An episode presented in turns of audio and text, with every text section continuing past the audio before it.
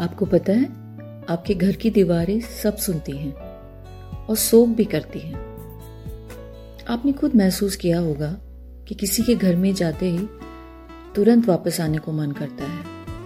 बहुत घुटन और खोखलापन होता है वहाँ, क्योंकि कुछ घरों में सिर्फ़ निंदा, लड़ाइयाँ, प्रेम की कमी, इन सब बातों से नेगेटिविटी घर के माहौल में घुल जाती है।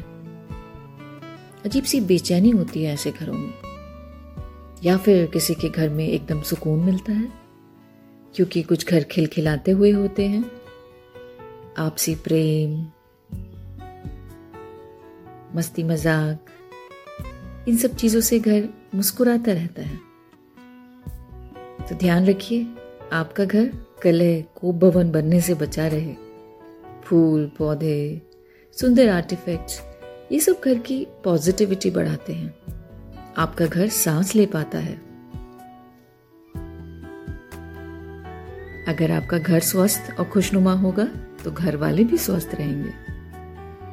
जहाँ सुकून हो, जहाँ प्यार हो, जहाँ विश्वास बेशुमार हो, ऐसा आपका घर द्वार हो।